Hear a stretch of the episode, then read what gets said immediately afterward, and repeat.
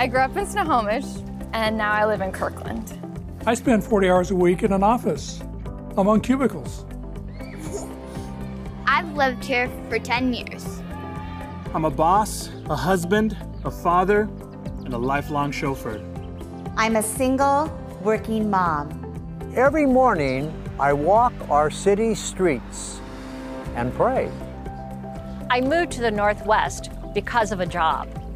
I was living in Texas, and my wife was in Alaska, so we picked the middle ground in Seattle. I've lived in Bellevue for 49 years. Sometimes I wish there were more hours in a day. Sometimes I'm just trying to keep my head above water. Sometimes I wonder what my purpose is. Not in the future, but here and now. Does God have me in this city for a reason? What is? What is? What is? What is your backstory?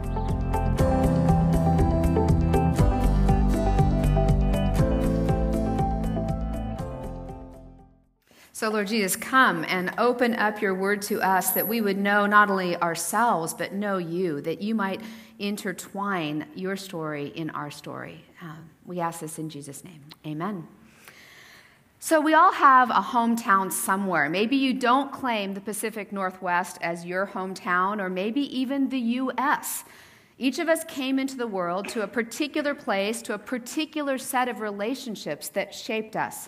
My redheaded Irish dad, whose grandfather was a dentist, went on to become an attorney, and he married an olive skinned Armenian girl whose father immigrated to the United States as an adult, fleeing a genocide, and who made his living with fruit stands on the corners of San Francisco. When you are traveling or introducing yourself and someone says, Where are you from? What do you say? I sort of still say the San Francisco Bay Area. It's like I'm a little proud, like the song, I left my heart in San Francisco. I told this to the sermon review folks, a group that meets together to kind of preview the sermons and give us advice, that my version of Nazareth, as I thought about it, would be something like Can anything good come out of Bakersfield? And you know what? Turns out, sitting right in front of me was someone from Bakersfield. You got it. So, yes, something good from come, can come from there. When I was in graduate school on the East Coast, I would hear things like California. You know, that's where they tipped the US on its side and all the nuts rolled over to California. or I'd hear the East Coast is the right coast. Can anything good come out of California? We're in a sermon series called Backstory, where we are looking at the history of the Seattle area for clues of what God wants to do here as well as in our lives. But each of us has a backstory as well, and that story is related to where we came from. The Bible itself is rooted in a specific geography. Immediately, when I became part of this sermon series, I thought of Jesus' backstory, of this very sentence Can anything good come out of Nazareth? Do you know that Jesus of Nazareth, those two phrases together, his name and of Nazareth, is mentioned 27 times in the New Testament? Jesus doesn't seem embarrassed about Nazareth. In fact, he sort of claims it. When Nathanael says, Can anything good come out of that place? we know the answer is yes. And yet, to Nathanael, this was radical. Can God use Nazareth to bring about the reconciliation of the world? Evidently. God finds some pleasure not only using the commonest of people, but having them come from the most despised locations.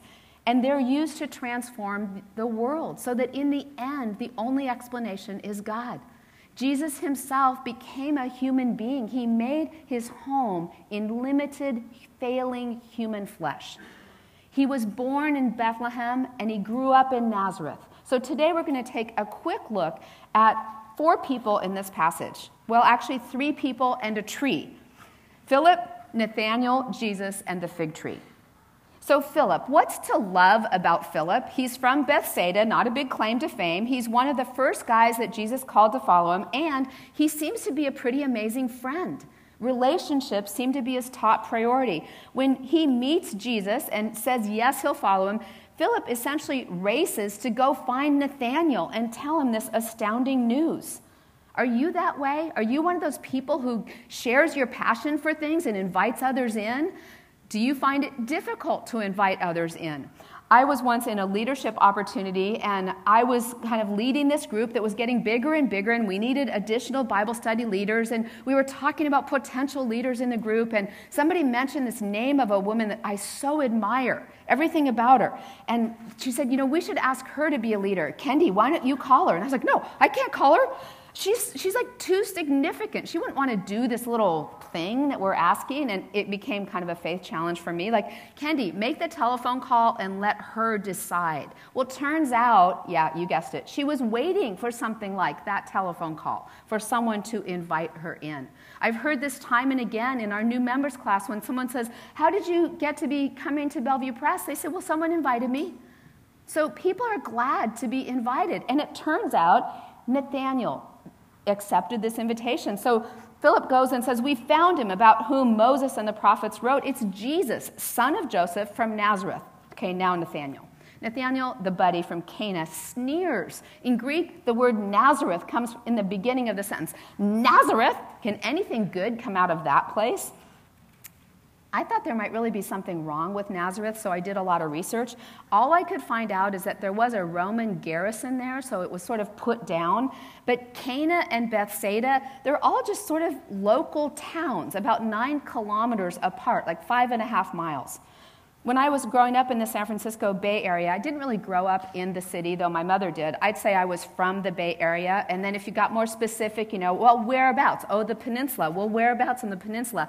Well, I was actually from Hillsborough, but I was sort of embarrassed because that seemed like a ritzy town to me. So I would just mention I went to San Mateo High, like the big public high school. And it was super important to me that nobody got me mixed up with someone who went to Burlingame High School.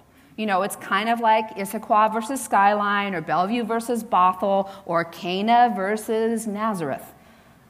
Nathanael was raised a good Jewish boy and he knew his scriptures. He knew that the Messiah was supposed to come from Bethlehem, as it says in Micah 5 2. But you, Bethlehem Ephrathah, though you are small among the clans of Judah, out of you will come for me one who will be ruler over Israel. So Nathanael is even bugged that Jesus is going to come from Bethlehem, this little town, and now Nazareth, how can it be? Everyone from Jerusalem kind of looked down on that whole area of Galilee, on those people. It's like our rivalries here. We've got UW versus WSU, but Scott Dudley says don't pick a favorite between those two because then we get emails. So, how about the Ducks? Any Ducks fans out there? Oh, yeah, okay, you guys are a pretty good crowd here. Okay, so go ahead and gloat. You won the Rose Bowl, but let's not talk about that championship game with Ohio State. So, did some of you just roll your eyes when I mentioned Ducks? Can you just picture Nathanael rolling his eyes at Nazareth? This kind of attitude is typical of us, typical of the human race.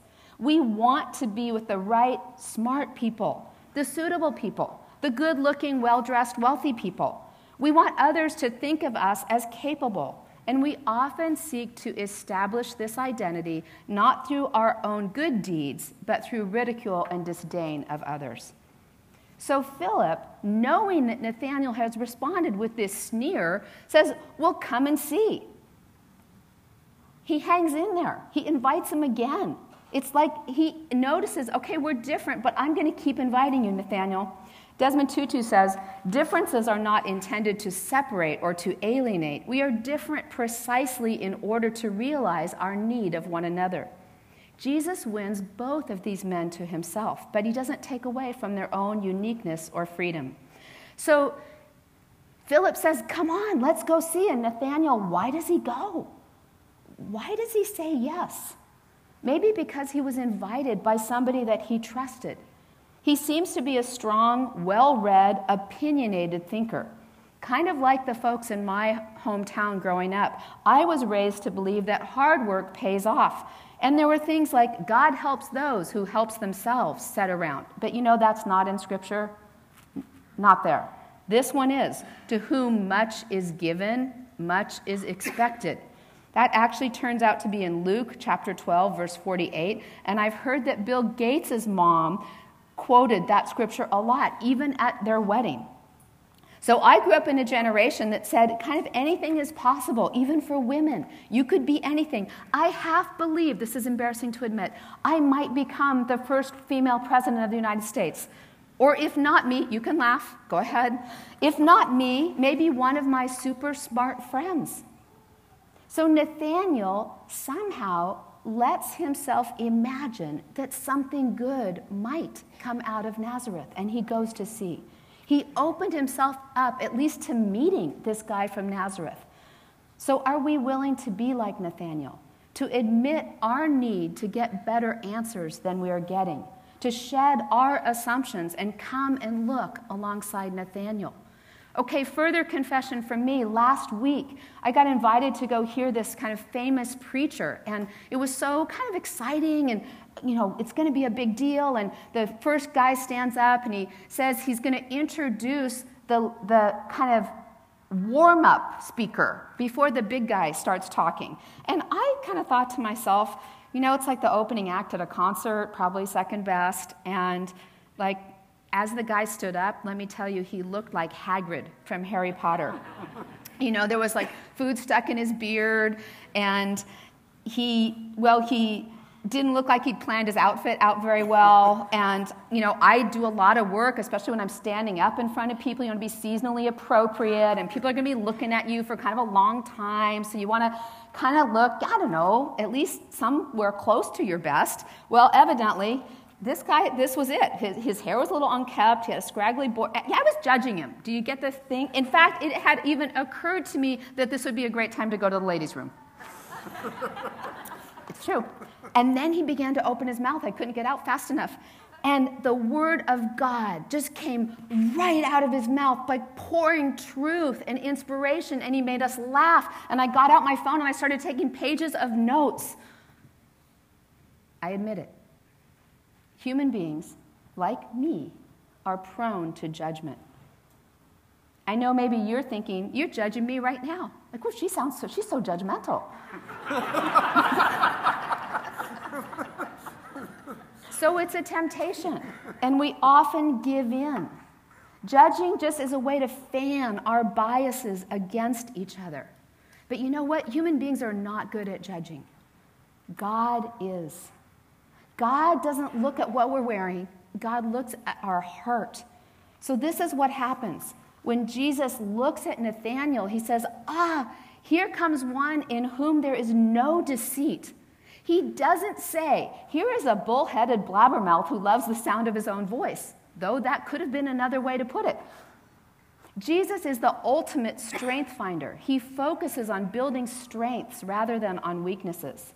From cradle to cubicle, we devote more time to fixing our shortcomings or hiding them rather than cultivating our strengths.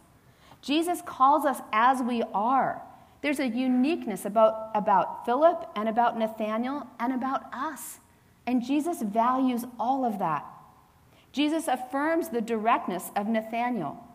Dale Bruner says Jesus' first recorded miracles are knowing and telling two different people who they are after having just met them. So Jesus calls Nathanael and says, I saw you under the fig tree. I know you. I see you just as you are. And Jesus says the same thing to us. I see your seeking. I see your strengths. I see your longings. I see you praying under the fig tree or on your bed or in the sanctuary, in the community center. Okay, the fig tree. What's that about? How does the fig tree make it into the story? It's not just Jesus sort of driving by or walking by and noticing Nathanael under the fig tree, but Nathanael realizes that Jesus saw him in a supernatural way. And that's why, as soon as Jesus says that, Nathanael changes from like son of Joseph from Nazareth to son of God, king of Israel. He knows that Jesus saw into his heart. Abraham Lincoln is quoted as having said this Having absolutely no place else to go, I was driven to my knees. Nathanael was driven to his knees under the fig tree. That was kind of a place that you would go to reflect, under that particular kind of tree. Where is it where you go to meet Jesus, to let him know what's going on with you? I recently read this book called Medic written by a guy named Ben Sherman when he was a young man. He was a conscientious objector to the Vietnam War, and so he got called as a medic. He describes after the war was over that he still carried with him the first casualty that he had held in his arms. And he went to the Vietnam Memorial to visit that name and make a rubbing of the name as people do. He says, As I was leaning my forehead against the ebony wall, I sobbed as I remembered my palm soaked with blood from his exit wound, the same palm that now clutched a rubbing of his name. I didn't know him, we had never spoken, but he mattered to me. He was the first casualty this medic had encountered. As I knelt, the reflection of a man about my age and his mother appeared. I stood and backed away so they could touch the name they had located, the one name in 58,000, directly above where I knelt. His brother, her son, the very same name I held in my hand. The next day, my friend and I returned to the wall and told one of the volunteers helping there the story of what happened the night before. He offered a knowing smile and said, It happens every day here. This is holy ground. Has it happened to you, something like that? Where God shows up in a mysterious way that you don't expect and you can't really explain it. So, Nathanael the skeptic encounters the God who can look into his heart and see who he is. When I was in seminary in New Jersey, I met a guy from California, and I thought we had so much in common until I learned that he went to the University of Spoiled Children. I mean, USC. You see, I graduated from UCLA, and USC and UCLA are dramatically different, despite the fact that they're both in LA, only 12 miles apart. We do not have the same perspectives. So then I married this USC guy. and Tyler has converted our children into USC football fans. In preparing for this sermon, I discovered some fun facts about the rivalry. I'll give you one. UCLA has the most NC2A Division I team championships at 112, while USC has the third most at 100. The Los Angeles Coliseum is the home stadium of the Trojans, but it's actually closer to the UCLA campus, while UCLA has its home stadium, the Rose Bowl, which is actually closer to the USC campus. We are literally playing each other in our backyards, and yet we cannot stand each other. Brene Brown says, Judgment exacerbates disconnection. We celebrate this in sports, but when has a rivalry gone too far? When does it become unsportsmanlike conduct? Or socioeconomic putdowns or cultural slurs? Or what about on the news this week, where we see people playing God, judge, and jury in Ferguson and the University of Oklahoma? Judging doesn't help us to understand other people, and it can be a sneaky negative way for us to attempt to feel better about ourselves by throwing someone else under the bus. Judging exposes our bias toward each other John Perkins, a theologian, says it is clear in Scripture that God works constantly to transform people who then reflect the fruit of the Spirit. People go wrong when they assume that they know what needs fixing. So it looks to me like Nathanael needed fixing. It looks to Jesus like Nathanael is an Israelite in whom there is no deceit. Jesus has hope for Nathanael, and Nathanael responds that way. He says, You are the Son of God. I see with a spiritual kind of seeing. So, how about you? How about me? Who's on your Nazareth list? What tendency or what bias do you carry? When I asked someone in the congregation about this this week, he said that there was a popular saying in his community going, growing up you ain't Dutch, you ain't much. When does it go from patriotism to nationalism? From the American dream to entitlement, from hard work with good results to good looks and wealth being the only measure of success. We have a hard time and, and we indulge ourselves in judgment instead of disciplining ourselves to offer grace. So, how's that for bias? This week, can we check our assumptions at the door? Can we look around the world that God so loved, even the Nazareths? Jesus' hometown is way beyond Nazareth.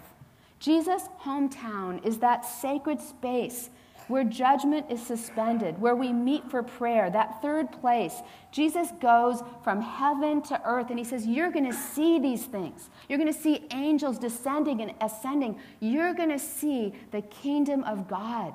Your hometown is heaven.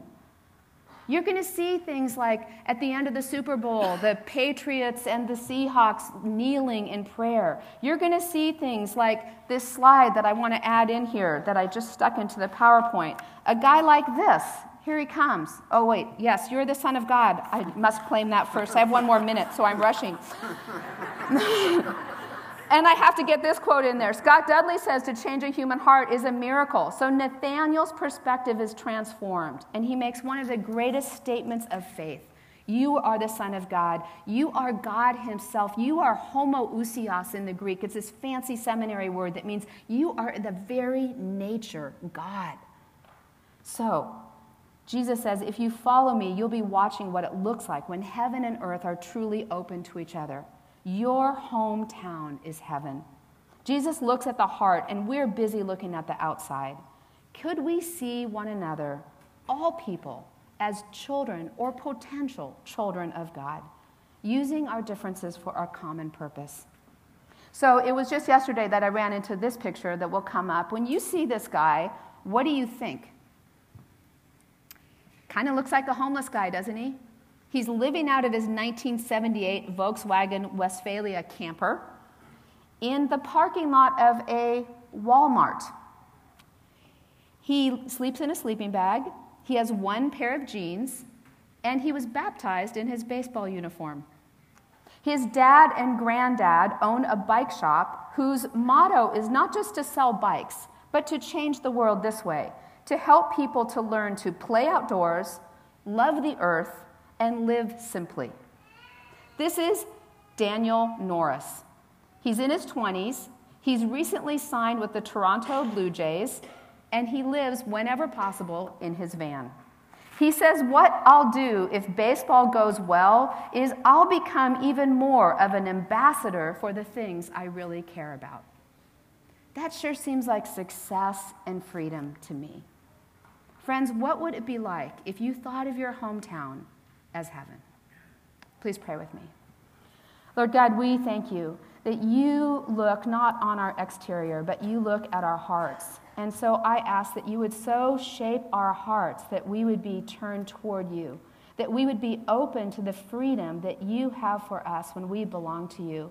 So we say, Yes, Lord, you are the Son of God. You are the King of Israel. We want you to be the leader of our hearts through the power of the Holy Spirit. Amen.